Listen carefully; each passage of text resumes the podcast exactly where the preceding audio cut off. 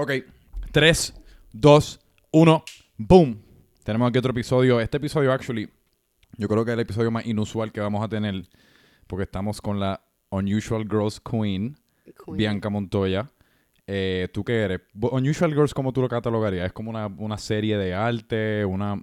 Em, esa es una buena pregunta, ¿cómo lo catalogas? Yo siempre digo que es como una colección que yo trabajo, porque obviamente es una de las mil cosas que hago, pero it's like a collection. Vamos a ponerlo Ok. así.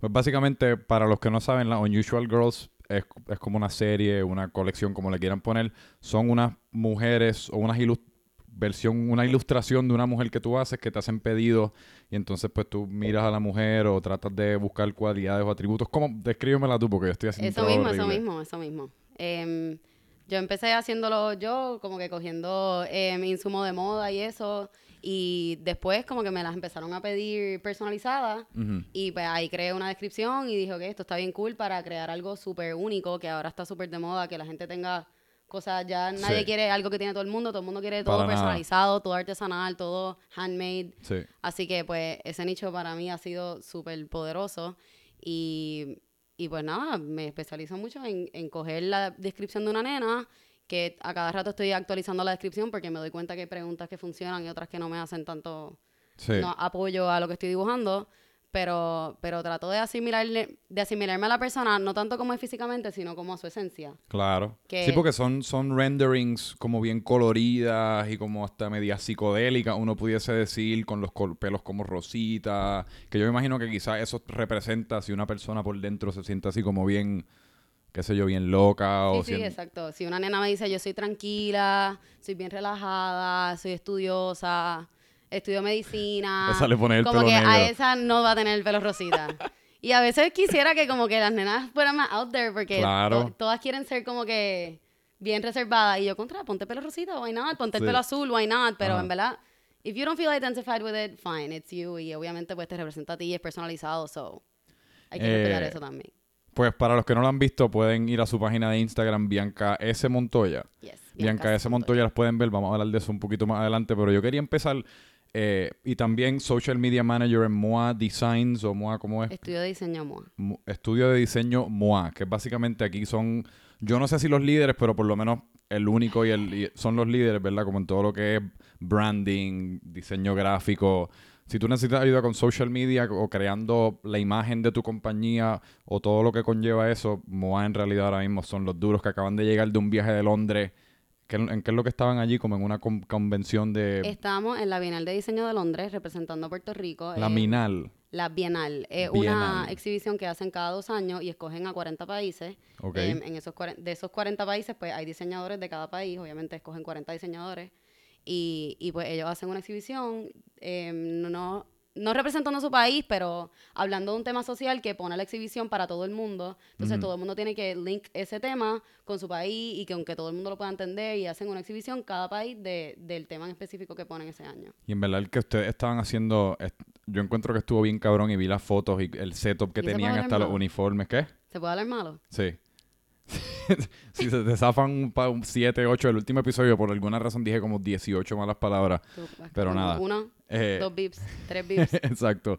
Eh, pero hasta los uniformes que tenían, era como un setup así que hacía hasta como medio de los Jetsons, como medio de rosita, era como verdad. medio futurístico en la versión que uno veía en las caricaturas de los tiempos de antes. Sí, sí. Y, y pues básicamente era como que la gente iba y no, escogía como ciertas cosas o contestaba ciertas preguntas y entonces eso te, te daba lo que era tu identidad. Y tu identidad básicamente se convertía en un diseño y ese diseño que era tu identidad entonces te lo imprimían en una camisa. Yes, exactamente. Y le fue cabrón, ¿verdad? Brutal. La gente estaba, nosotros llegábamos y ya ellos veían que nosotros nos estábamos empezando a poner los uniformes rositas y la fila de 50 personas esperando para coger su camisa y nosotros ahí, "Ah, ok, vamos. Y era tres horas ahí metiéndole, hablando con gente, imprimiendo camisas. Yo les doy props a mi corillo de MOA que fueron los que imprimieron las camisas porque yo casi no hice eso. Pero, pero estuvo hectic, pero a la misma vez brutal, porque todo el mundo llega y y a mí me impresionó que, hola, bienvenido al pabellón de Puerto Rico, whatever. Yo sentía que la gente no, como que no respondía y ya a la tercera Ok. persona dije, ok, déjame preguntarle si saben dónde es Puerto Rico. Y yo, hola, pues, eh, la mayoría de la gente Puerto no Rico sabía. Pavilion, do you know where we're located? Y la gente, no. Y yo, No sabían dónde es Puerto Rico, o sea, la no isla. saben, no saben. La gente no sabe. Interesante, porque en verdad digo, y obviamente esto es todo perspectiva porque uno, como es de Puerto Rico, pues uno asume que, uno asume que todo el mundo sabe dónde es Puerto Rico, pero Nope. digo, aunque en verdad que Uno se piensa que sí, yo pienso por el reggaetón y eso, y por Claro. todo el revolú que pasa aquí. Ha- había gente que le decía como que huracán, María, y maybe como que podían escuchar Sí. un poquito y decir, no, sí, yo creo que ya escuché. Pero, I mean, porque yo he ido a otras partes de Europa y la gente sí sabe de Puerto Rico, pero en sí, Londres, sí. maybe it was too far away. I don't Sí, o quizás fueron personas en específico que quizás en ese, en ese día en particular te tocaron los, no, y los lo que tres pasa o es que cuatro toda la gente ignorantes. que va a ese, a- o sea, a ese pabellón, a, a esa exhibición, son de todas Ajá. partes del mundo. No, y Literalmente todas partes del mundo. Y, y declaran ganador en esa, en esa competencia, o eso es como que ah, los Em, 40 que llegaron ya ganaron por estar aquí. No, eh, dan unos premios como que premio de excelencia, premio de People's Choice, dan unos premios así. Nosotros llevamos second place en, ¿En cuál? People's Choice. En People's Choice. Porque estamos ahí engaging con la gente de 24 Que eso en verdad es, porque yo no sé si te pasa, tú eres fanática de las películas. No tanto. En general, ¿Sabes lo que es Rotten Tomatoes? Eso, las películas... Rotten Tomatoes es básicamente como el Yelp de películas, uno diría. Ok, sí, sí, que es de reviews. Que- exacto, tú te metes y te dan los reviews, entonces en Rotten Pero yo no Tomatoes... creo mucho en los reviews, esos están ambiguos. No, en verdad yo tampoco, pero, pero mi punto siendo que pues, en Rotten Tomatoes te dan dos scores, uno con el tomate y uno con un popcorn. El del tomate es los critics, que los critics para mí es, en verdad yo no creo en los critics, porque son un bonche de gente que lo coge como que demasiado en serio y se creen que saben demasiado y le- lo tratan de, de expresar todo como de una manera súper fru fru y, súper- y artística, que quizás no es representativo de la masa del la consumidor, película, de no la masa, exacto, del consumidor, hermano, que uno está, cuando tú te vas a hacer una camisa y hacer la identidad, uno lo que quiere es ir, uno está curioso, uno quiere ver el diseño, uno quiere pasarla bien, uno quiere tener una camisa Pero no te creas, siempre, ajá, siempre está la persona que dice, ¿le puedes mover un poquito para el lado? ¿Le quiero cambiar el Exacto. color en el otro lado? Yo, Exacto. No. Pues ese es mi punto, que yo me dejo, yo me dejo siempre llevar por el popcorn, porque las masas, en este caso el People's Mm. Choice, son los que saben. Y si el People's Choice dice que ustedes llegaron segundo, pues en mi opinión debían haber llegado primero porque mataron. Estuvimos so close. So close. Sí, pero... y, y entonces, en verdad, algo que, que en verdad es con lo que, con lo que quería empezar, que a mí me parece interesante porque en realidad esta es casi como la primera vez que tú y yo hablamos en persona. Eso es lo que yo le he dicho a todo el mundo. Sí, Franco, sí, lo de Freak, sí, le cuento a todo el mundo. Y yo, mira, en verdad yo no lo conozco. Yo lo ¿Qué? conozco al de high school, Exacto. como que me vi vi en un party. Sí, y digo that's por it. eso, porque en Puerto Rico es pequeño y todo el mundo sabe quién es todo el mundo, Ujú. pero que, y, y es algo que me ha pasado más recientemente y es la conversación que quería tener, que yo no sé si te pasa con esto, porque tú vas- vives en social media, es tu trabajo, es, lo- es todo, y uno desarrolla como estas relaciones Con gente súper buenas, porque yo, yo aquí, digo, y tú eres amiga de mi mamá, y pues, a través de eso es que pues siento como una conexión un poco más, más profunda, y por eso fue que nos conectamos eh, en in the first place. Pero no sé, son como que estas relaciones que surgen por social media y uno se ayuda, uno se, se- se- le pide feedback. En, en este caso es como en verdad tú me ayudas a mí porque yo siempre soy el que estoy pidiendo las preguntas o los favores. Eh, pero tú crees que es posible uno tener como relaciones hoy día en social media? O sea, ¿tú crees que eso es como una manera humana de uno interactuar o hace falta como el contacto físico? No lo llamaría humano y yo no creo que siempre hace el contacto físico. Siempre hace falta el contacto físico porque... Pero es súper ambiguo en realidad. Yo, yo estaba viendo eh, eh, Explained. No. Explained no era Follow This. Ok, Y era un episodio que se llamaba Teen Boss. Ok. Y era como una nena, tenía 10 millones de followers en Musical.ly, que es una aplicación que La- usan los chamaquitos que bailan Bien y hacen lip singing. Ajá. La nena, la mamá vive de ella, ella tiene que postear tres videos al día, ella tiene millones y millones de gente que la sigue y que le habla. Y ella tiene que engage con esa gente, si no, como que pierde los followers y pierde el dinero y se queda sin casa. So, es como que, how, how far does it go, uh, la interacción, a que tú dependes de esa interacción para generar dinero. Claro.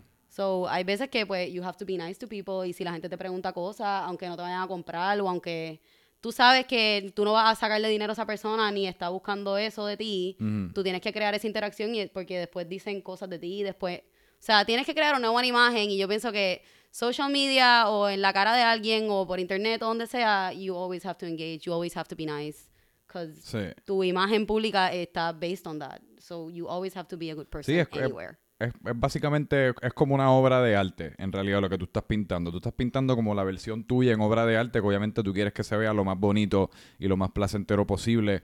Eh, pero es, que- es que no sé, yo estaba pensando como que hoy día, y en realidad el, el cuerpo es casi como un vessel, como si fuese un- una nave espacial que lo que está llevando por ahí es el cerebro. En verdad el cerebro es como que lo que nos hace a nosotros.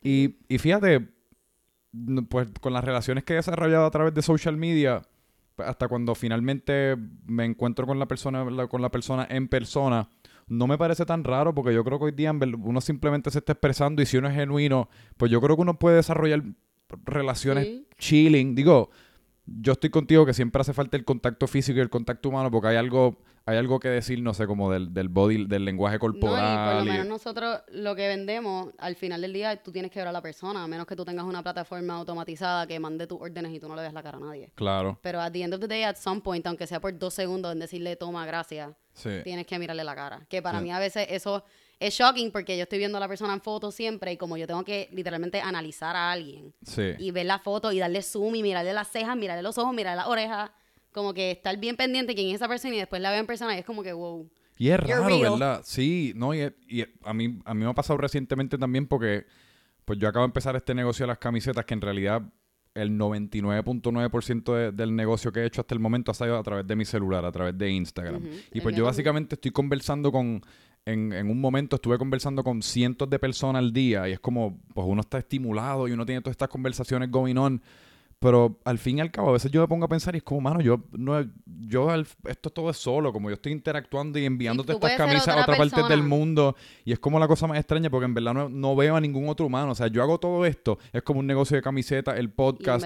Y, a veces yo puedo estar un día entero sin salir de mi casa Sin hablar con nadie. sin hablar con nadie, sin salir de mi casa, que el primer contacto humano que tengo es cuando llega, cuando llega mi mamá o mi padrastro, mi hermano por la tarde del trabajo, que pero al- a- cuando ellos llegan por la tarde, ya yo he tenido un día completo, he interactuado con cientos de personas, he ido al Ujú. correo, he vendido camisas, he hecho un podcast, pero sí, es, es como súper extraño el hecho que es algo tan insular.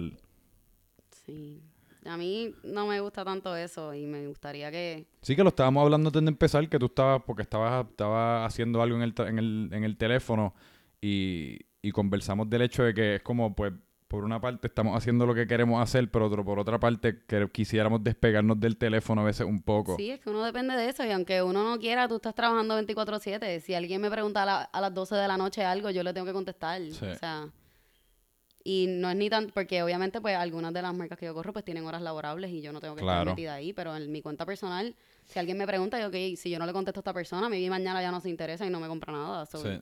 Uno tiene que estar engaged mi novio le pasa todo el tiempo como que deja el celular, deja el celular y yo estoy trabajando, estoy trabajando, estoy trabajando.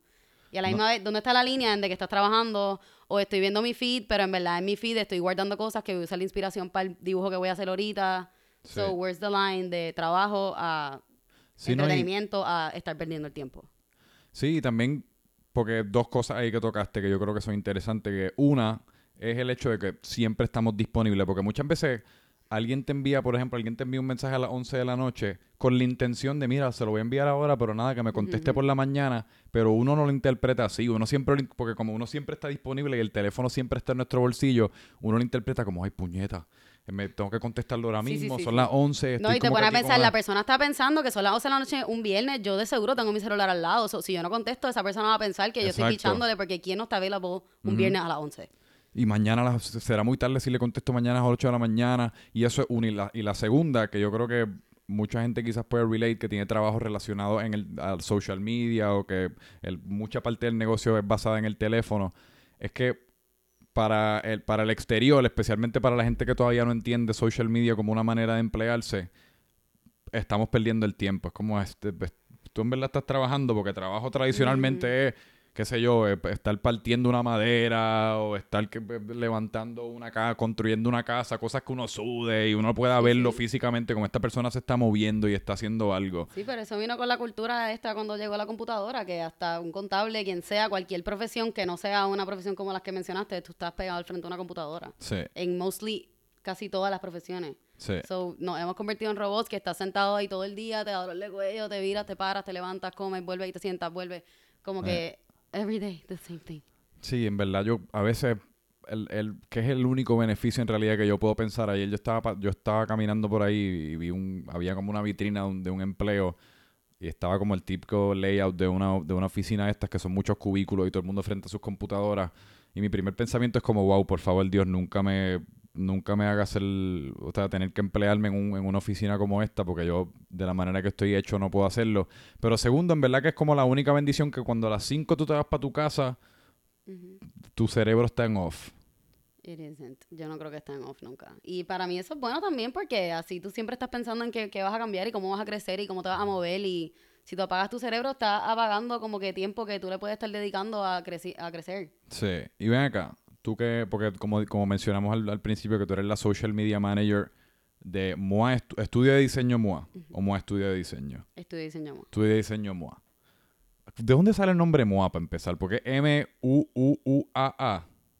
M, M2U y 3A. M2U y 3A. ¿De dónde surge ese nombre? Pues a mí me explicaron una vez, es algo que tiene que ver con los dueños. Es como un love story thing. Ah. Porque los dueños son pareja. Sí, porque eso es casi como un grajeo, ese MOA. Mu... ¿Verdad?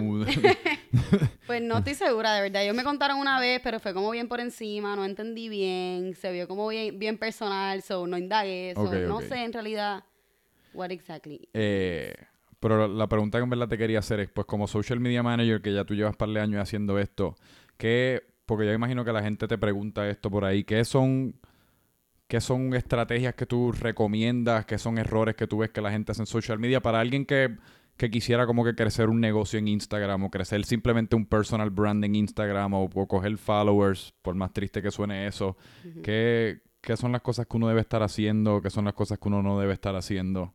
Bueno, yo pienso que primero cualquier marca que tú tengas en social media tiene que tener un propósito. Ahora mismo hay un montón de gente con marca y marca mm, branding themselves sin estar moviéndose como que personal blog or something like that. Como que tienes que tener un propósito y tienes que estar vendiendo algo con sentido que, que te vaya a generar. Si no tienes eso, o sea, eso es la base que, que tú vas a vender. Y si tú quieres mover tus followers, tú quieres, eh, tienes que crear algo tuyo, crear algo único, crear algo que te genere. Porque si al final del día tú estás tomándote fotos, dando vueltas por ahí, posteando cosas y tú no le estás sacando nada, you're just being vain. So, Exacto. necesitas como que crear algo que tú digas, ok, ¿qué me va a separar de todo el mundo? ¿Cómo yo voy a hacer esto diferente? ¿Cuál es mi nicho? Y de verdad buscar el core de lo que es tu marca, porque sin eso estás, o sea, haciendo cosas en el aire, no tiene Sí. sentido. Em, pero sí, yo creo que eso, eso es lo más importante. que tienes que tener un propósito porque es algo, es algo que yo he visto recientemente y me, y me pasó que yo hace como dos semanas estuve en Colombia un tiempo. Y pues, obviamente cuando uno está en un sitio nuevo, pues uno está tomando muchas fotos y las- el típico turisteo, uno pues te- Mm. te, te llevas tu mejor ropita, tus dos o tres camisas que te gustan, tus dos o tres pantalones, vas a, vas a sitios lindos, pues te toman muchas fotos. Yo estaba subiendo bastantes fotos de- de- del viaje a Colombia en Instagram. Y llegó un punto después de como el séptimo, octavo día, como la séptima, octava foto que posteé, bueno, que me empecé a sentir como bien mierda porque, no sé, como que sentí que no... Digo, aparte de que estaba enseñando las fotos de Colombia, sentí que yo nunca pudiese ser como un- una persona de estas que simplemente es como fashion o, lindo por ser lindo, o modelo o lo que sea, sin ningún tipo de propósito. Mm. Porque me, se- me sentí como bien vain. No sé por qué carajo, pero me sentí bien vain y Es no he, vu- ¿cuál es no vuelto a postear. estás- no sé, ya, es que está to- todo tan saturado que es como... Sí. A mí me da risa cuando veo a gente que tiene como 300 followers y el, y el, y el título de su página o, public figure es el mejor. Stop, stop, no, no puedo, no puedo, no puedo. No puedo. Yo estoy constantly buscando modelos nuevas para las marcas que trabajo porque Ajá. tengo que hacer shootings all the time. Sí. Y me pongo a buscar nena y al momento que veo que tienen public figure, personal blog, es como, ay, no, ya, bye. Sí, no sí. Necesito gente más genuina y gente que se vea que... Yo estaba, sé. yo pasé por lo mismo con la tienda de mi mamá que, que como yo le hago el social media, aunque ahora mismo en verdad no creo que me esté ganando el salario porque no posteo hace como dos semanas. eh, pues estaba buscando muchachas que me ayudaran, que vinieran, se tomaran fotos y eso. Y, y en un momento dado, pues como le escribía a par de, a par de muchachas por Instagram, pues que eran, eran ya como colaboraciones un poco más oficiales, como que había un intercambio de o dinero, o un crédito en la tienda y ese tipo de cosas. Y, y- hicimos como dos o tres, pero no sé, como que los, los sentí como que hasta mejor, hasta cuando son gente como tu prima o una amiga tuya, como Sí, se ve más genuino. se, se siente como mucho más genuino y, y la persona que lo hace, no sé, como todo, todo se siente como un poco más, un poco más acorde con la visión de la tienda o en este caso. Sí, sí, sí, definitivamente. A mí, a mí me pasa también que A veces en, la- en las cuentas que manejo pongo fotos que parece que son de Volcom, que salieron de la revista de Volcom y la Ajá. gente no interactúa con ella. Porque se ve tan brutal la foto y la modelo se ve tan bella que parece fake. Y pongo una nena cotidiana caminando por la calle, como que si, no, a lo mejor no tiene maquillaje, como que no es la más linda y, y la gente, Se vuelve loco. porque les gusta, como que, ok, that, that could be me. Como que I relate.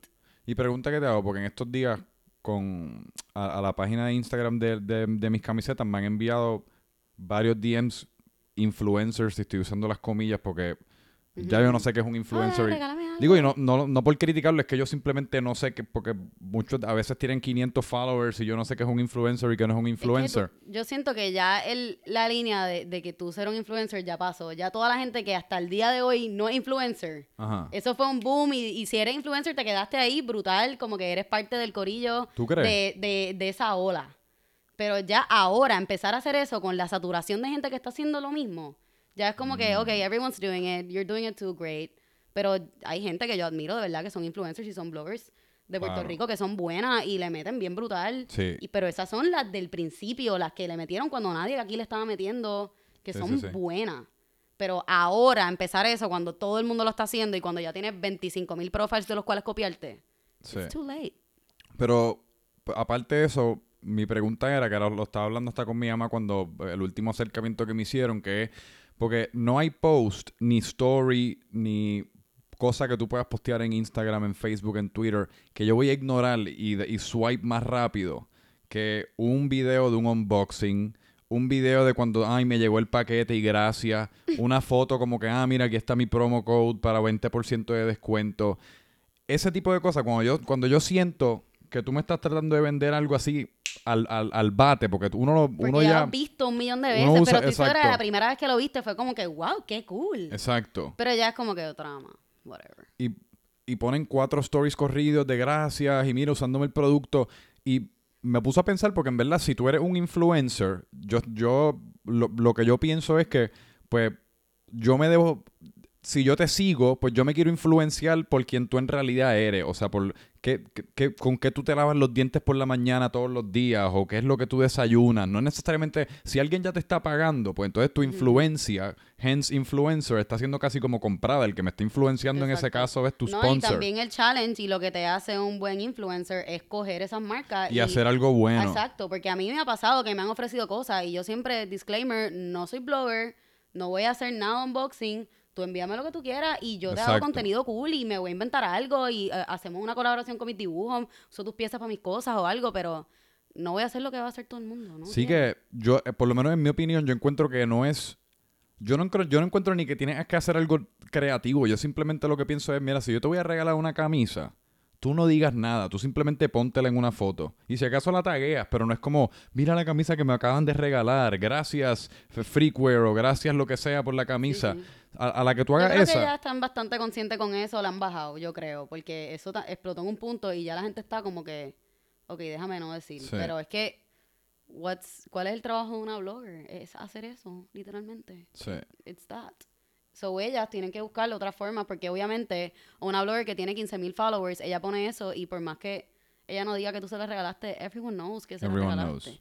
So ella tiene que buscar una forma, o él, que no hay muchos, pero hay, em, una forma de coger, e- de coger esa, ese producto, esa información y ac- hacerlo de una manera creativa, inventarse algo diferente, make something out of it, porque está cool y te está generando dinero y te están pagando y te están regalando cosas, es tu trabajo. Sí. So, lo tienes que hacer, y, pero tienes que buscar una forma de quedarte en el mercado y que la gente engage con él y que la gente le guste. Sí. O sea, tienes que out of the box. ¿Y cuáles, the box. cuáles son las maneras, tú que manejas, tú tienes clientes y eso, cuáles son las maneras hoy día más efectivas que tú recomiendas como, aparte quizás de un influencer, que quizás es la más efectiva por más mierda que estamos hablando, eh, para, para uno tener buena presencia en social media, que uno debe hacer? Es estar activo, estar activo. Sí, Tienes que- ¿verdad? yo he- he hecho bastante research en cuánto uno debe postear, cuándo lo debe postear, cuánto es mucho, cuánto es poco. ¿Cuánto es mucho y cuánto es poco?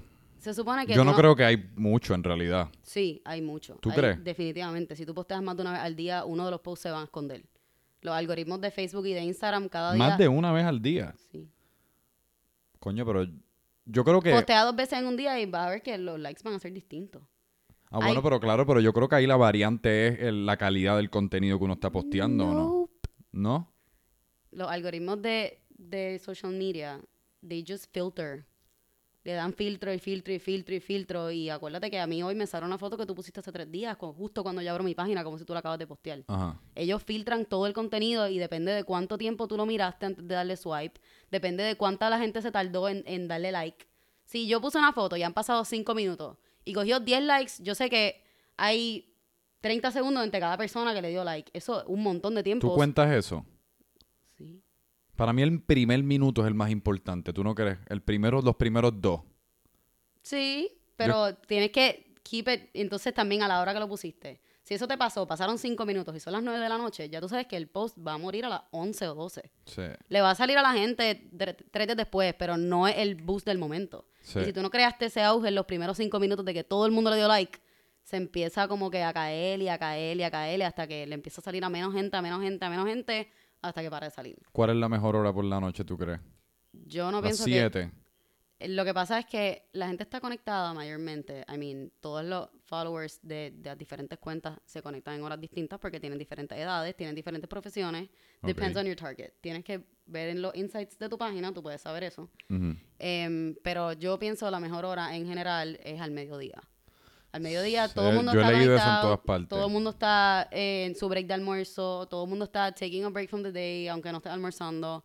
Y a las 9 de la noche está la misma cantidad de gente conectada, pero a las 9 de la noche el post tiene 3 horas de vida. A las 12 del mediodía el post corre todo el día para que la gente lo vea. Eso es verdad. So, Yo he tenido mala experiencia al mediodía, no sé por qué. Obviamente evidencia circunstancial porque yo no posteo así como que tantísimo. Pero a mí me encanta la noche. No sé ni por qué, pero yo creo que a tu punto, muchas veces por la noche, esa primera hora está, ¡pum! Es como un fuego artificial. Y yo digo, diablo, por primera voy a, voy a romper los 200 likes. de los 300 likes será. Y a la hora y media, dos horas, es como, es una muerte súbita. Es como una ya la cosa... gente se empieza a acostar, ya la gente deja el celular al lado, la gente se sienta a comer. Y cuando la mayoría de la gente paró de usar el teléfono, aunque- no es que no les gustó el post, es que soltaron el celular. Ahí ya el post empieza a morir y a morir y a morir. Y durante el día, pues tú sueltaste el celular, pero otro lo cogió, y después otro lo cogió, y después otro lo cogió, pero hay un punto que todo el mundo se acuesta. Y entonces ahí el post muere y Instagram lo coge como que no one's interacting with this. Y ahí lo quita. Eso es lo que hacen, que lo quitan. Porque en verdad la, para de salir a la la realidad del caso es que. Instagram, ellos, ellos se dan cuenta de con quién tú interactúas más, aunque no necesariamente escribiendo ni dándole like, simplemente el tiempo que tú estás viendo un post. Sí. Y esa es la gente Y que a mí me sale al todo el tiempo. de alguien, vuelve y te sale. Yo me he metido en un profile de alguien que no me gustó para nada. Y vuelvo a mi profile y a los dos días, de momento, todo el tiempo el contenido de esa persona. Y yo, yo no le di like a nada. Y es porque ellos están demasiado pendientes a dónde tú pones tu dedo. Y así Sí. Es que yo estoy acostumbrado un poquito más al, al algoritmo de YouTube y eso, y, y yo creo que eso es otro monstruo. Porque en YouTube tú no puedes poner suficiente. En YouTube tú puedes poner siete cosas al día y eso te lo va a premiar. No, no, no, aquí te lo va a bajar. Yo tuve que hacer un research extenso y casi perdemos un cliente por eso. Y, Casi pierdes un cliente. y yo tuve que hacer una presentación y decirle, mira lo que pasa cuando posteas siete veces al día y mira lo que pasa cuando posteas dos. Aquí tienes la evidencia, mira el engagement, los followers, todo. Lo más importante de tus cuentas es el engagement. Que Mm. es el in- 100%. o sea, eso es lo más importante. Tú puedes 100%. tener 70 mil followers, si tienes, tres, si tienes 100 likes, you're sucking. Estás charreando. Los que- compraste. Exacto. No, si no hay gente interactuando, no estás poniendo contenido relevante para tus seguidores, que eso es lo más importante. Ok, voy a apagar y prender la cámara. Siento que me quejé de, los- de los personal blogs, me van a odiar para siempre. No, pero te estás expresando. Sí, es verdad. Es que, es que hay veces, a tu punto, hay veces, hay veces que es difícil como que uno hacer un, un comentario un balanceado en eso, porque la verdad es que one comes across siempre como que medio whiny. A mí me pasa también que en realidad yo no Sí, lo... después como que cállate la boca, que estás diciendo que los bloggers soquean si tú te tomas fotos en cada esquina y las posteas también. Exacto. I'm sorry, I like it too. En verdad es, co- es como todo que uno... es súper ambiguo, uno pero a la misma vez yo siento que mi página tiene un propósito y, y, o sea, no me importa que a veces salga yo, pero yo no soy el number one fan, la número uno estrella No, de mi es página. yo encuentro que tu página sí tiene un propósito porque yo la estaba chequeando ahorita antes de que llegara y tú no posteas tanto como de ti, más, más que nada pues es como tu arte Eso es y lo pues más you que coge sprinkle in some Y, surf, me, y some- me, me pica la sangre. ¿Qué? Que lo más que coge likes son fotos mías y no cogen likes fotos de mi arte. Y es como, why? Ah, bueno, pero eso es que eso es algo que yo estaba viendo también por curiosidad. Estaba chequeando como pan de muchacha. eh, y a mí me da a veces como curiosidad ver qué post, le- cuántos likes tiene este post, cuántos likes tiene el otro. Y es que la gente simplemente reac- reacciona cuando a las mujeres en específico tiene que estar la cara. Tiene que estar la cara, obviamente tiene que estar el cuerpo. Si es bikini, pues ni se diga. Pero cualquier cosa, yo creo que hasta volviendo a lo mismo que estábamos hablando ahorita, cualquier cosa que se sienta como que, que- que es trabajo de uno, que uno está como promoviendo, Por, por, alguna ajá. razón la gente no reacciona. No sé por qué carajo. Ahora, Igual, no, o sea, no cojo engagement en la foto, pero hay veces que pongo algo y me llegan siete inbox pidiéndome órdenes mm, y la foto no cogió likes, una mierda, Sí. y, y me generó órdenes. Esa es la balanza que uno... Que es como súper extraño. A mí, me, a mí me ha pasado con las camisas par de veces que... Porque yo soy yo soy bien desesperado. O sea, si yo veo que la foto no está haciendo bien, la quito y después como que siento que caigo en Si un la borras y la mental. pones también, te, te jodiste con ¿Te el jodiste? Sí. la- aunque se siga la misma o si la cambias. Si No borras y pones, Si borras y pones, también te baja. ya lo pues yo soy un borripón profesional.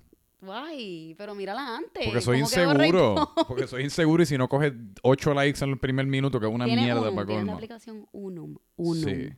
Ok, qué bueno. Bajen la aplicación Unum. Lo es que lo que pasa es que eso otro eso otro tip que tú me diste, el grid, que todo el mundo que fucking Important. a todo el mundo que yo le pregunto, ah, ¿qué tú crees que va a hacer para el social para mejorar mi Instagram? Y es el grid.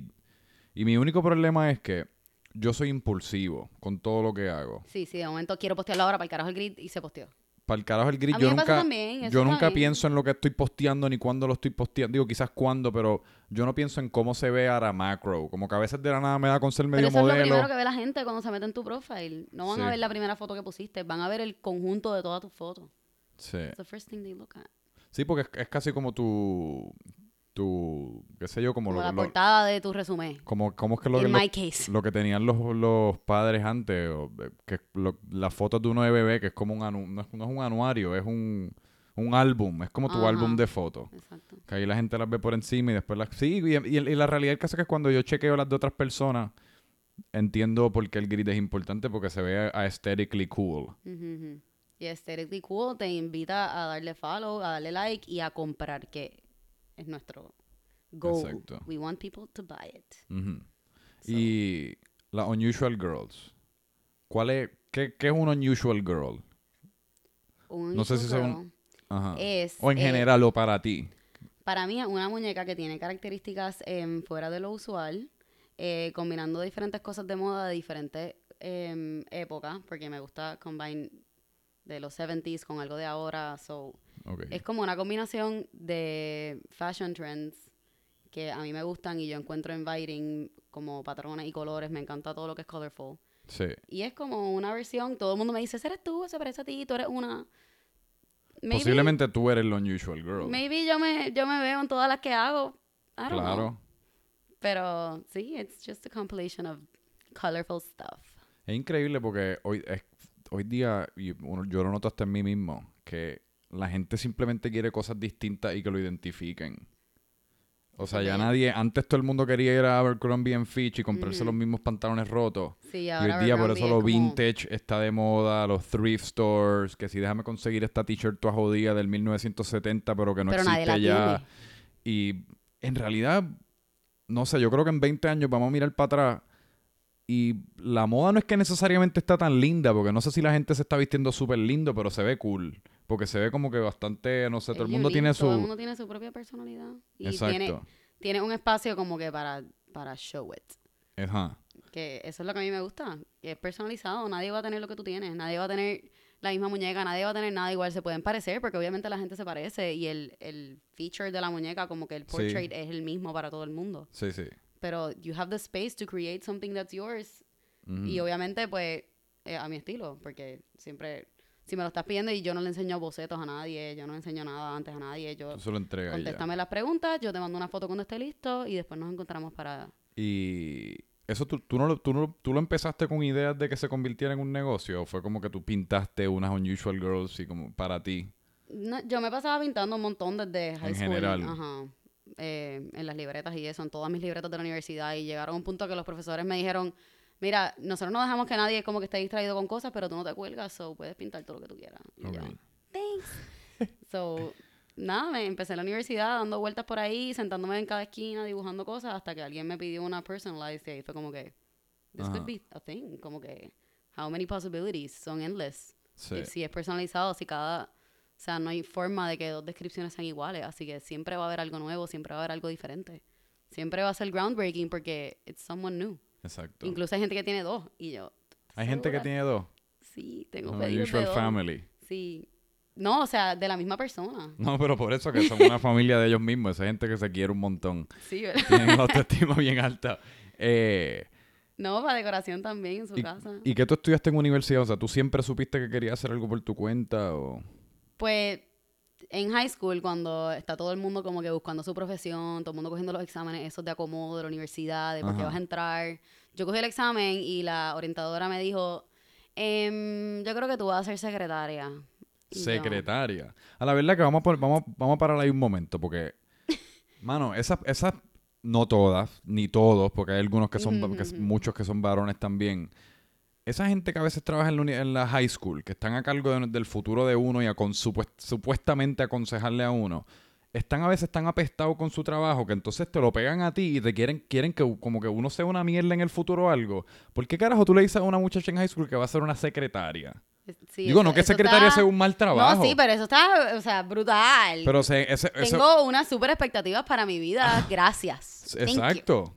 O sea, eh, básicamente para mí, si tú eres una, una guidance counselor, como le llaman aquí en, en ¿Sabes las? Es escuelas de que San Juan. no hay la clasificación. No hay manera on earth, por más que yo contestara ese examen de la manera que yo lo contestara, que ella me iba a decir, tú vas a ser social media manager Ah, bueno, también. o tú vas a ser artista. Que esa es... Eso es- no es un trabajo considerado como que Sí. respetado o por lo menos no están esos exámenes arcaicos que te dan en la Sí. escuela para tú saber tu profesión, which Ujú. I don't know cómo están ahora, maybe se han ido un poquito más. Pero cuando yo estaba era como que doctor, em, abogado, contable, Maestro, quizás. maestro, Sí, los clásicos. o sea, Eh, sí, ingeniero. en realidad, yo digo que el 95% de tu profesión, cuando tú trabajas en una high school, digo, si no eres maestro, si eres una de estas eh, eh, consejero, consejera, si tú estás acá eh, eh, buscando a ver dónde lo mandas a universidad al muchacho, recomendándole cosas, 95% de tu trabajo debe ser vender sueños. O sea, tú... Digo, no vender sueños, menos, pero por lo menos decirle, sí. mano, ¿qué es lo que tú quieres? Pues vamos a hacerlo, vamos a lograrlo. Aunque quizás el muchacho o la muchacha no tenga tan buenas notas o no esté dando pie con bola, se porte medio mal. Yo encuentro que a esa edad ellos que... ni saben eso, ellos no están en el salón, they don't know anything. No, ellos solamente y- saben digo- los resultados de ese examen y ya. Y a, usu- a esa edad uno es como una plasticina. A ti te- literalmente una persona... te un digo, puño y se te queda marcado. y, y tú eres fuerte, así que a ti no te afectó, pero a cualquier otra No, persona me media afectó. frágil... Yo entré a la UPI por sistemas de información. Ah, ¿en serio? sí, que por que- qué me iba a entrar, yo no sabía. Yo no Así que sabía tú- ni, que, ni que había un departamento de comunicaciones. No didn't así que- existed. Así que por un momento, al principio de tu carrera universitaria, secretaria en realidad estaba en la en consideración. No estaba en consideración, pero yo no tenía el GPA para entrar a una de estas facultades brutales que en verdad no me interesaba entrar ahí, pero si Ajá. hubiese tenido el GPA, pues entraba por naturales o No whatever. comunicaciones. Ajá. Pero no entré por nada de eso, eso me tocó ahí y nada, después me cambié y estudié comunicaciones, pero sí, yo entré por eso, porque fue lo que me dijeron que podía entrar. Sí, es que en algún momento, y es lo mismo que yo lo he dicho antes y la gente se molesta, o sea, eh, la constitución de los Estados Unidos, las mismas leyes de Puerto Rico, todo, todos estos sistemas, no es solamente el educativo. Yo estaba viendo ayer un especial de comedia, eh, creo que es de Joe Rogan. ¿Sabes cuál es Joe Rogan? Pues él es un comediante norteamericano que también tiene podcast. hace el gallo que era de Fear Factor. Eh, pero, y él dijo, básicamente estaba haciendo un chiste de, yo no sé quién era, quién fue uno de los Founding Fathers, era como Thomas Jefferson, algo así, o el que sea que escribió la constitución.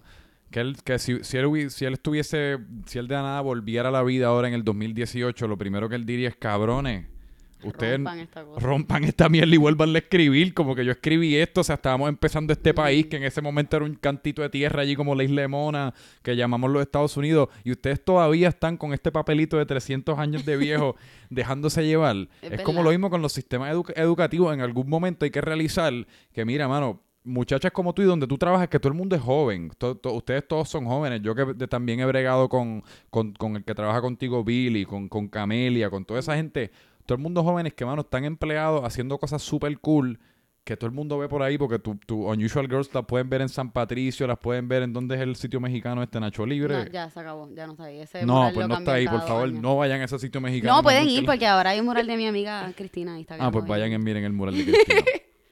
Eh, pero estaba más cool antes, so, for the record.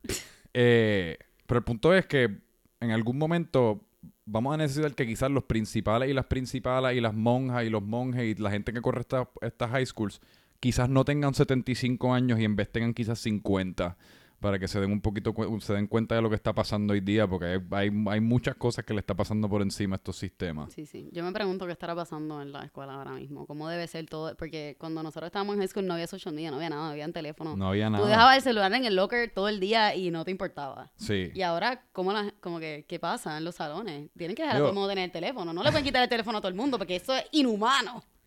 No, yo creo que me imagino que se lo quitarán. ¿Sí? Yo me imagino. Y en verdad que lo curioso es que Es que dejar... con el- lo engaged que está todo el mundo, de seguro hasta los nenes sacan una aplicación para ver Ah, las exacto. notas. Como que, ¿entiendes? Tiene que estar todo linkeado a los teléfonos de todo el mundo. Lo curioso es que en realidad en high school ni dolía tanto dejar el teléfono porque Ah, uno no, estaba tan apegado a él. Era brutal.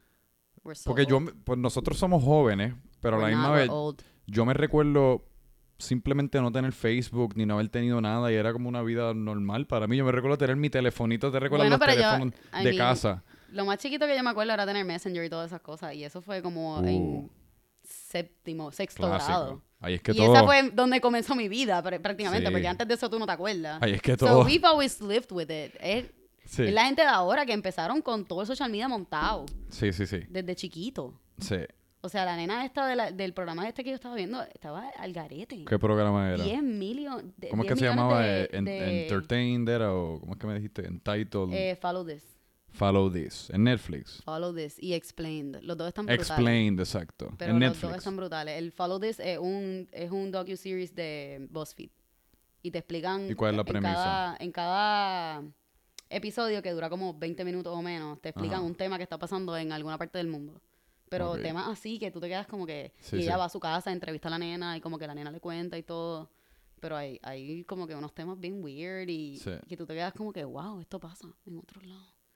So, Bueno, es que nice. en verdad la vida es bien extraña y yo por eso, yo no sé qué tú consumes, pero yo por eso a mí me, yo estoy como adicto a YouTube porque no, Yo no soy muy fan de los videos.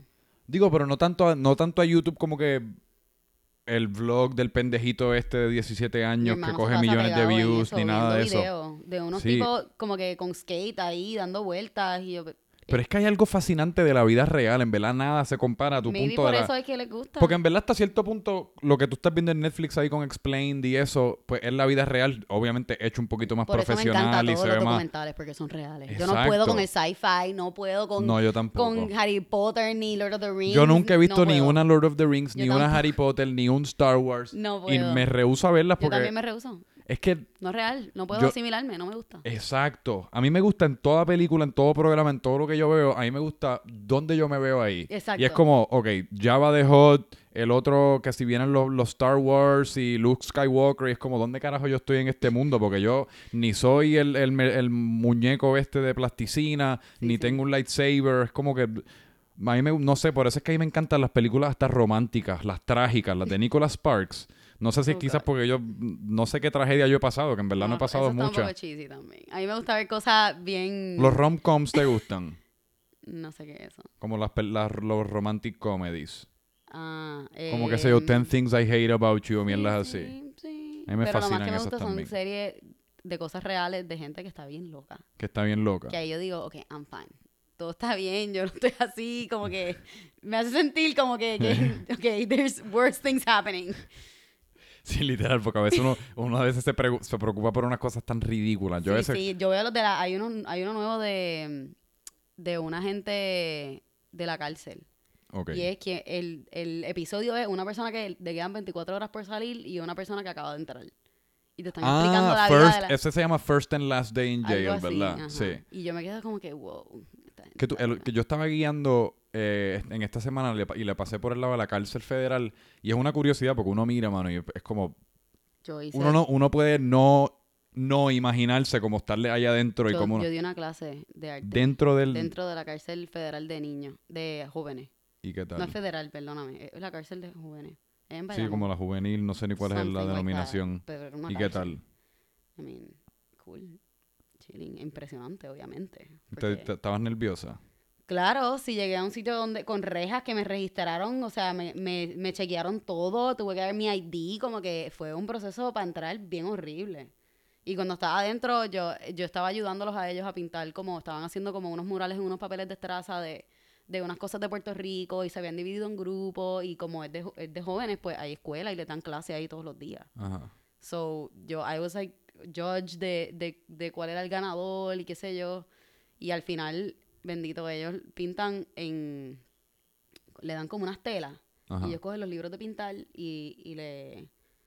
Le calquean los, libros los libros de pintar. Ahí, Ok. Y pintan como que Winnie the Pooh y, y esos libros de pintar de nene chiquito. Y ellos trazan esas cosas ahí. Y estoy seguro Y que hay algunos eso que ellos pintan era como que. Missy, Missy, mira. Como que, mira. Coño, claro, esto". si alguien le está prestando atención, hay un humano among their midst.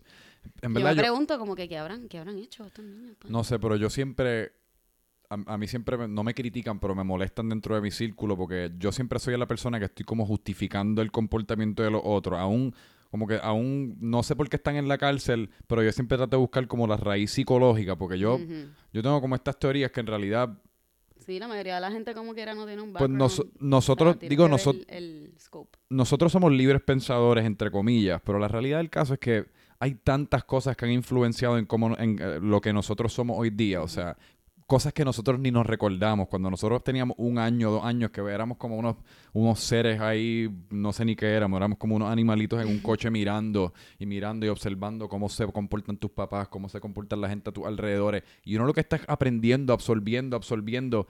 Que pues sí, pues yo tengo la libertad ahora mismo de pensar, ok, puedo coger hacia la izquierda, puedo coger hacia la derecha, pero yo estoy tan prejuiciado de todas estas cosas que Sí, me han pasado todo. en mi vida. Y imagínate esos muchachos que sabe Dios las tragedias que han tenido. Algún, al- que si la- eh, quizás el Sí, papá asesinó a la que no los mamá. a ver, un- y habían unos que no los venían a ver hace años. No Literal. Y el, el, el show ese, tú hablas, todos los que los entrevistaban le preguntaban a la familia, no tenían mamá, no tenían papá. Sí. O sea, lo habían abusado, lo habían Ujú. violado. eh, o sea, es gente que ha pasado por unas cosas horribles. Por y eso. ahí es donde uno dice, I'm so fortunate. Ujú. Yo, yo estoy en, en, en una nube, literalmente. No, no me puedo quejar, no nos podemos quejar. No nos podemos quejar. No nos podemos quejar.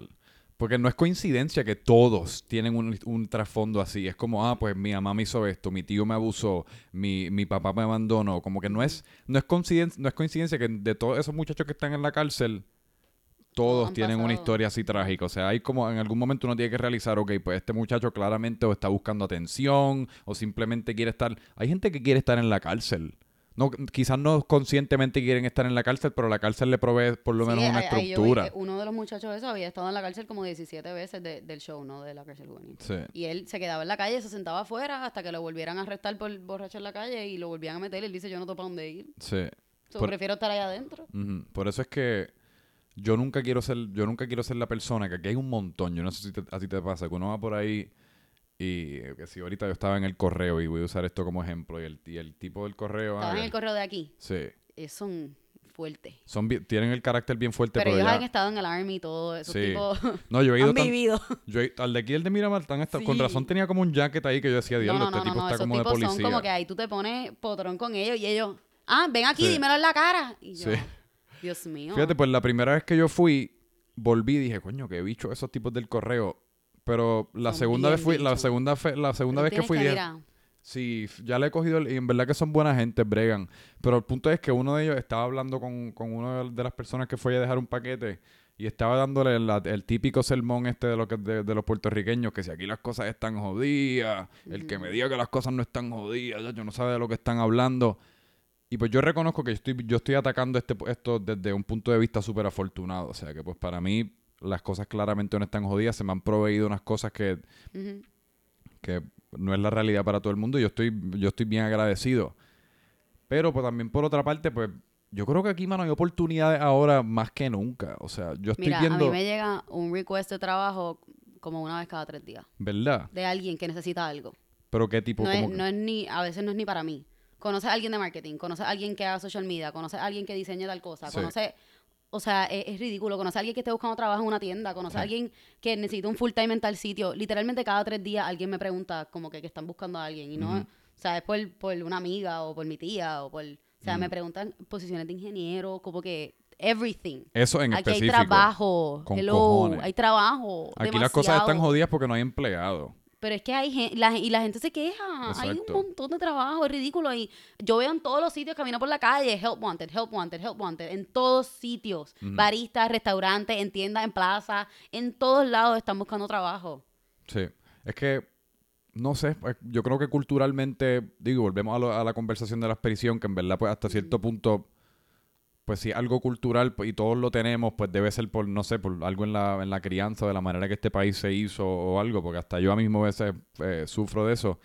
Pero es que, mano, aquí la gente se quiere quejar, se quiere quejar y no quiere hacer mucho, yo encuentro.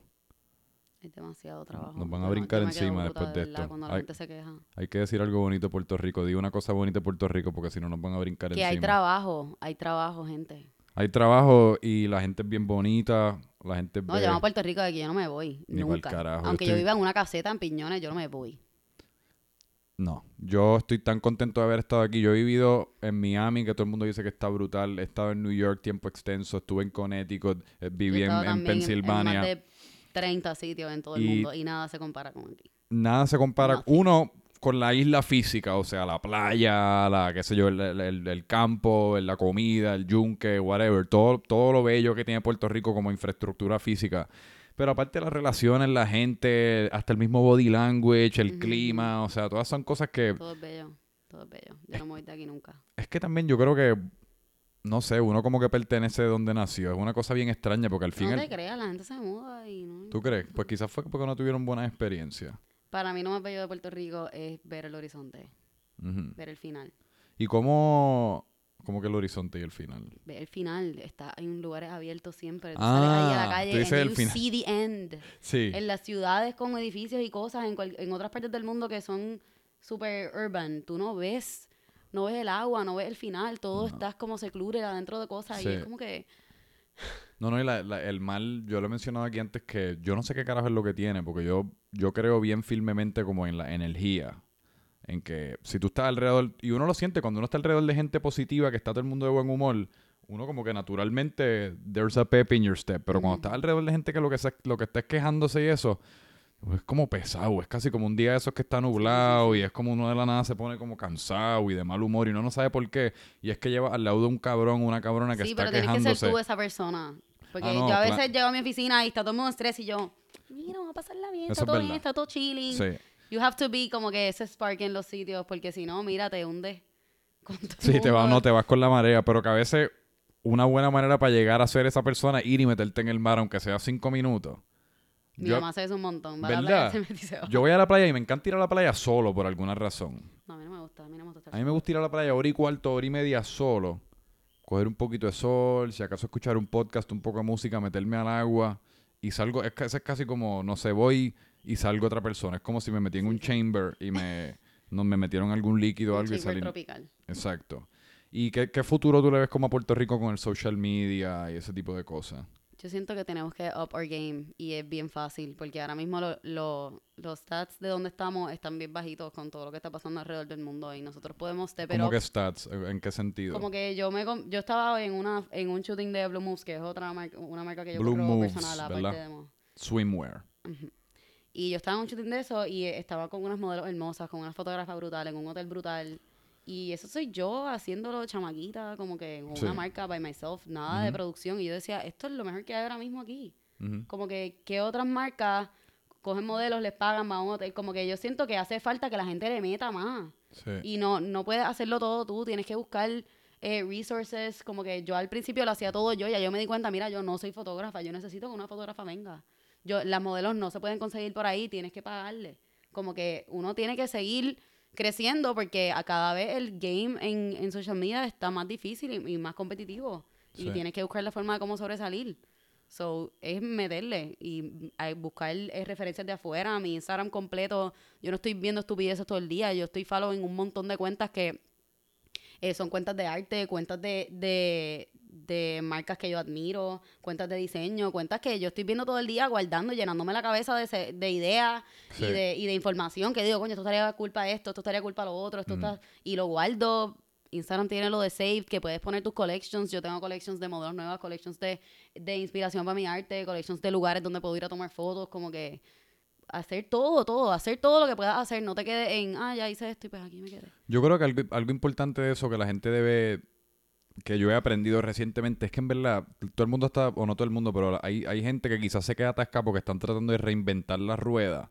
Cuando no hay nada más fácil que uno meterse en Instagram, en Pinterest, en el Internet y buscar inspiración, porque nadie en verdad, o bien poca gente, se ha inventado algo verdaderamente nuevo. Aquí está todo el mundo Es crear un estilo es, es diferente. crear un estilo, buscar ciertas inspiraciones y dices, coño, mira qué cool está esto. Y si lo aplico a esto y lo hago en este otro sitio y le cambio quizás este traje por esta falda y ahí está, voilà, tienes una foto o tienes, qué sé yo, un evento o lo que, todo lo que quieras tener.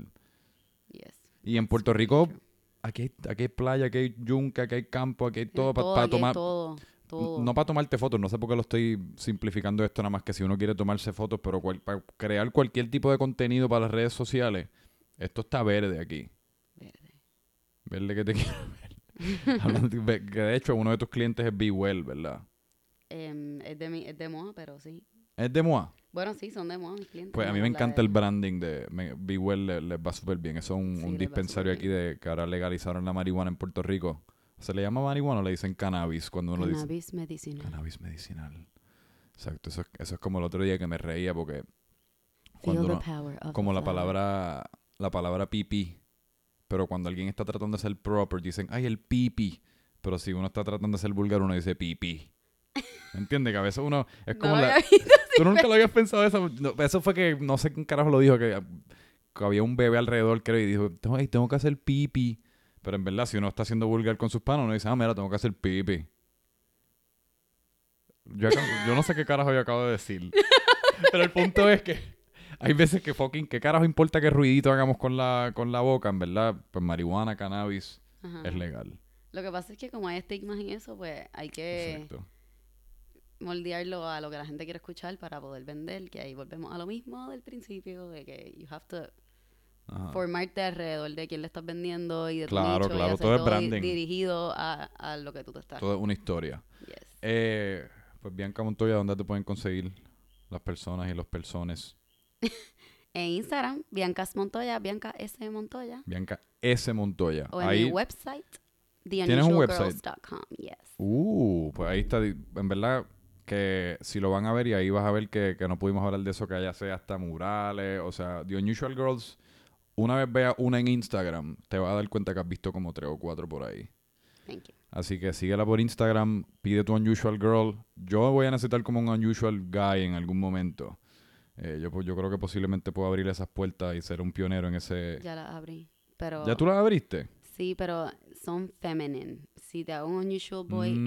es feminine. Ese es el problema. Es un Unusual Feminine Boy. Ajá. Es como la versión femenina. Bueno, yo estoy en toque con mi lado femenino, que si nada, le puedes pintar las uñas y el pelo si acaso y me pones una pantalla. That's mostly what's gonna happen. yo sé. Pues nada, Bianca S. Montoya en Instagram, muchas gracias por haber estado aquí. No sé ni cuánto tiempo llevamos. Pero yo creo que la cámara se debe, debe estar apagando pronto. Mira para allá, minuto 29, así que estamos against the clock. 3, 2, 1, Bianca. Gracias, nos vemos. ¡Boom!